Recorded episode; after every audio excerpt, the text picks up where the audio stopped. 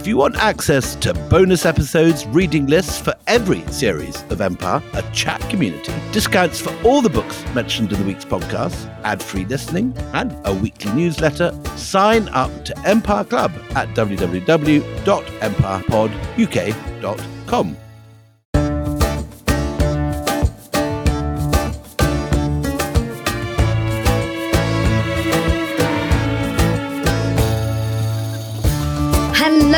welcome to a very, very special Empire with me, Anita Anand. And me, William Dalrymple. Bit more energy, bit more pep, bit more vim. Where's your vim, man? This is a very exciting announcement. And me, William Dalrymple. That's so much better. That's better. Yeah, much better. This is really exciting because do you know what we're doing? I'm I allowed to say it, or will I be accused of spoiling the story? No, this is the moment where you get please with my hands together, joined in supplication, announce the announce. That we are launching a membership club for our Empire listeners. Absolutely. It- it's happening. Yeah. it's happening. You asked, we did it. So, look, we've been wanting to do this for a while, and there are so many add on bits that you've been asking for. And we thought, well, how are we going to do that? Well, a club, of course. You are already in, in a great gang, but now there'll be a club as well with added benefits. What will people get who sign up? Well, those who sign up will get the chance to support the podcast, which of course is very important, and hear fortnightly bonus episodes where we'll tell more historical tales, discuss the episodes in further depth, and have all your historical questions answered.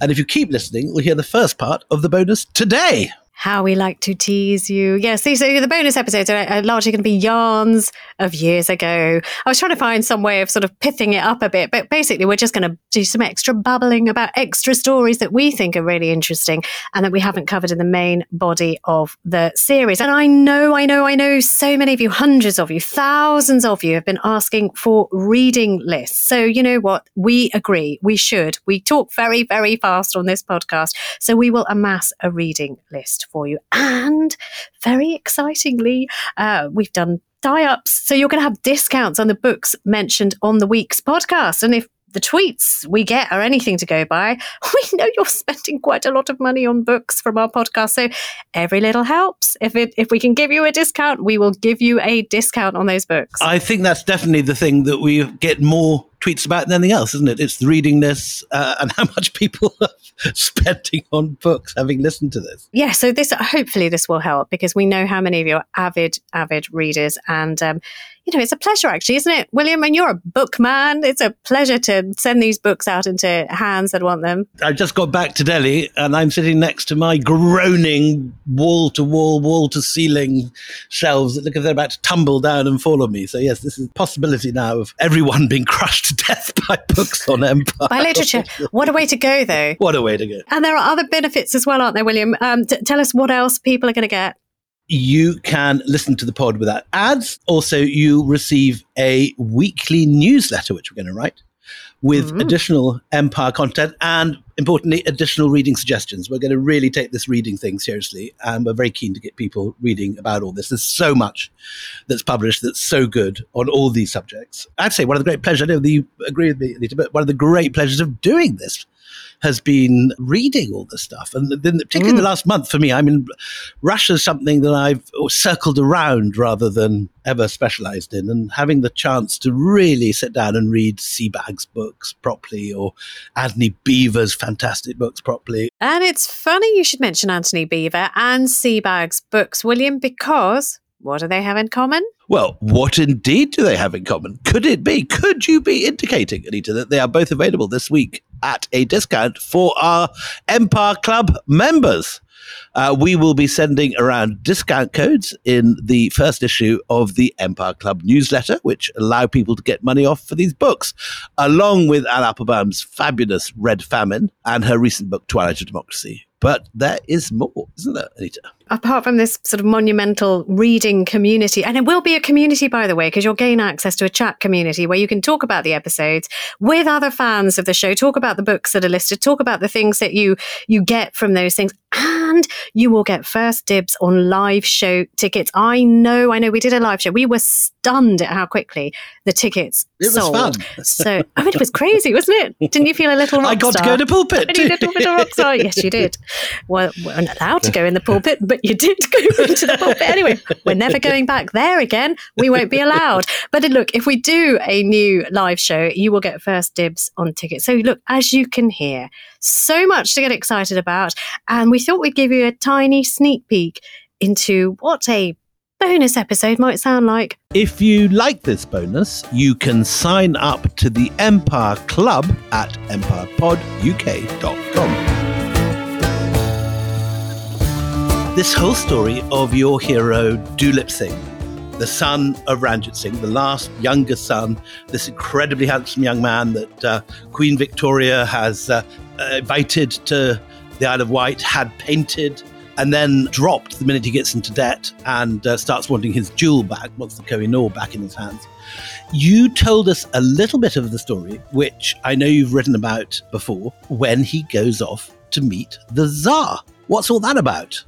Well, okay. So by this point, um, I mean, I, I think it's more accurate to call him an anti hero because he's been an absolute class A git to his family at this point. This obsession with paying Queen Victoria back for what he calls her treachery. You know, he ejects his family, sends them back to England. And, you know, Sophia, who is my hero, who is now sort of living in arguably the best refugee colony the world has ever known in Claridge's for a while. That's where Queen Victoria puts up the family. But he is sort of in Paris for a while. We're talking 1889. But he gets it into his head that the way to get Punjab back, to get Lahore back, to get everything back that he has lost to the British, is to do a deal with the Tsar. That he will become this very important piece in the great game. And if he could just get to talk to the Tsar, he could promise him that, you know, he will go to India, the Sikhs will rise up for him and behind him, and the Tsar and he can do a pincer movement from the north of India and drive the British out of the north, and that he will be a friendly figure in power in Punjab. And what he does is he's, you know, he's in France for a while. He's trying to get these meetings sorted out. He gets robbed blind while he's in Paris, which he thinks is British spies who've basically picked his pockets and gone through his room. It is British spies, yeah. But he, but he, the, the hatred that he has in him is actually an Irishman, since you ask, who is uh, somebody who befriends him and saying, "Oh yes, I'll put you in touch with the Tsar." And, you know, there are great connections between you know malevolence against Britain. My enemy's enemy is my friend, and this guy Tevis is largely responsible for watching him, feeding back all information to London about his movements, and encouraging him to go to Moscow just so that he can keep a close eye on him. It reminds me, Anita, of how much we need to do a whole Empire series on Ireland at some point.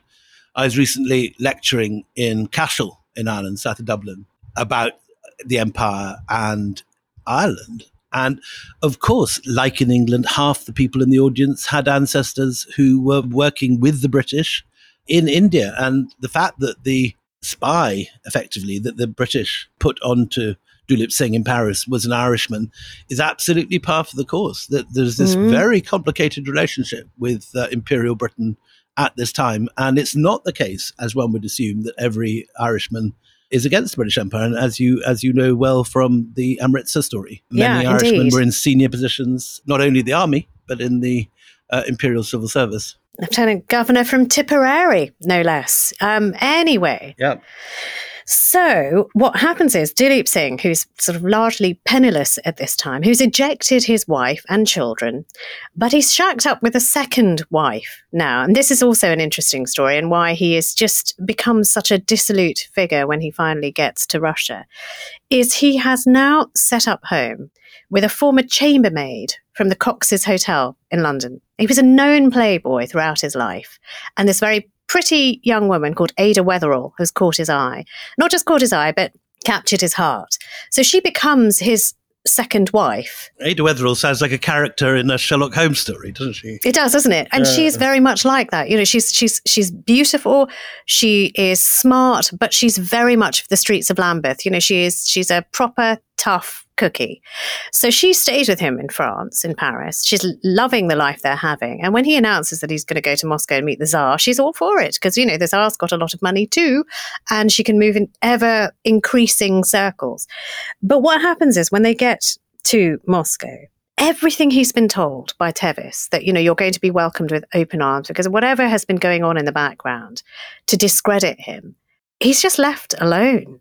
So he and and ada who now have very little money left they check into a boarding house a really sort of down at heel boarding house called the Biloy Bolshoi. It's kind of in the shadow of the Bolshoi theatre. And they're waiting and they're waiting for Tsar Alexander. At some point, Tsar Alexander is going to send a note or a carriage, even better, to go and pick up Duleep Singh and take him into his, his trust and, and his confidence and build him up and enable him to go back to India like a hero. If you want to hear the rest of this episode, as well as gain access to reading lists, discounted books, ad free listening, a weekly newsletter, and join our chat community, just sign up to Empire Club right now. What are you doing? Get on with it. All you need to do is go to www.empirepoduk.com and you can sign up there for all these amazing benefits and plus make us very happy. We'd love to see you. That's www.empirepoduk.com. Look forward to seeing you there.